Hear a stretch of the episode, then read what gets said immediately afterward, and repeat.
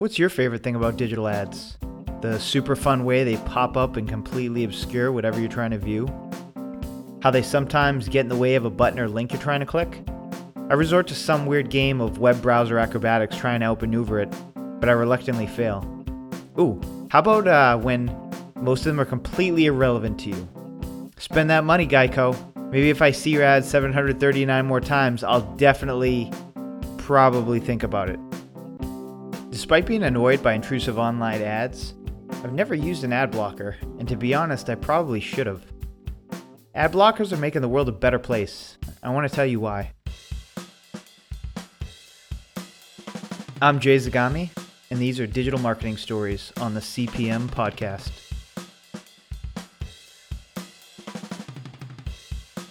I'm a believer that economics solve most of the world's business problems. People vote with their dollars, or in this case, with their attention, which is the currency of the internet. Over the past few years, the adoption rate of ad blockers has skyrocketed.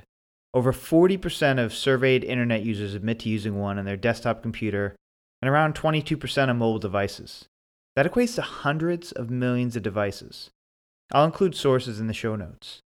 So, why is this a good thing? Digital advertising is the laziest form of marketing. While sometimes mental horsepower goes into creating great ads, most of the time advertisers interrupt our day with the most egregious, flashing, buzzing, obscuring pop up ads. The lack of regulation allowed it to get so bad that hundreds of millions of people installed ad blocking software and plugins. In fact, ad blockers caused many ad supported digital publications to miss their 2017 revenue projections. And let me tell you, there's no quicker way to enact change in a broken system than to donkey punch it right in the wallet. Websites relying on ad revenue were left no choice but to stop being lazy advertisers and develop a better ad supported user experience. And so we saw a rise in entertaining or informative sponsored content. Ad blockers can't block native content like product placement or sponsored articles. Some cheaters found a way to game the system by engineering clickbait.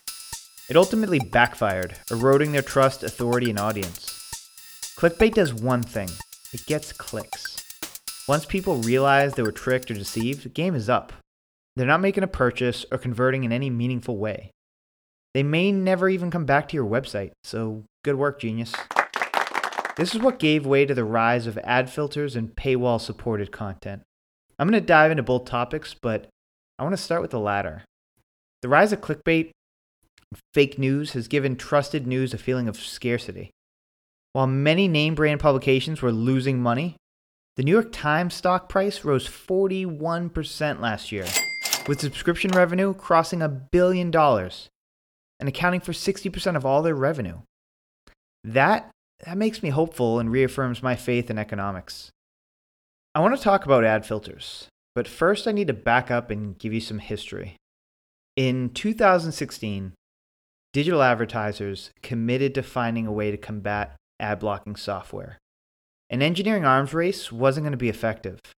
So Google, Microsoft, Facebook, the Washington Post, and some large brands joined forces to create and fund the Coalition for Better Ads, became a regulator for digital advertising. The group created global standards for online advertising, defining what was acceptable. They scored digital ads based on criteria such as page load times, the number of tracking scripts used, and the ad creative. In 2017, they released the new scoring system. For you data nerds, I'll include a link to their research. These standards gave advertisers guidelines on what they could and couldn't do with ads. If you didn't comply, your ads would get filtered out. This year, Google's Chrome browser comes standard with this ad filter turned on as the default setting. No more flashing, buzzing, moving pop up ads. If a site has ads that don't follow the standards, they're notified via Google's Search Console. Once the ads are brought up to the standards, they can resubmit them for a review. Google announced that as of February 12th this year, 42% of sites who were failing the better ad standards have resolved their issues and are now passing. That's a staggering figure. 42% in the first 12 months. If you're looking to promote a product, a service, or a brand, you'll get a far better return on investment with well executed sponsored content. Most people are inherently lazy. I mean, let's be real. They won't take the time to find the right influencer or media partner. They just want to throw dollars at ads. That's what makes it such a great deal right now. And it won't always be this way.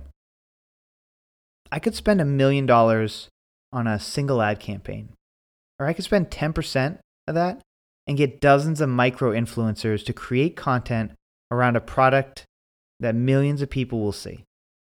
And it'll be in the style of that influencer, which we already know their audience likes. So it's self optimizing. If you'd like to see some examples of great sponsor content, visit seedling.marketing. Go to the podcast section.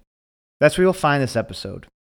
I want to thank you for letting me be a part of your day. And I also want to know what you think, or if there's a topic you'd like to see me cover. Message me on Twitter at Jason Zagami. And have a great weekend.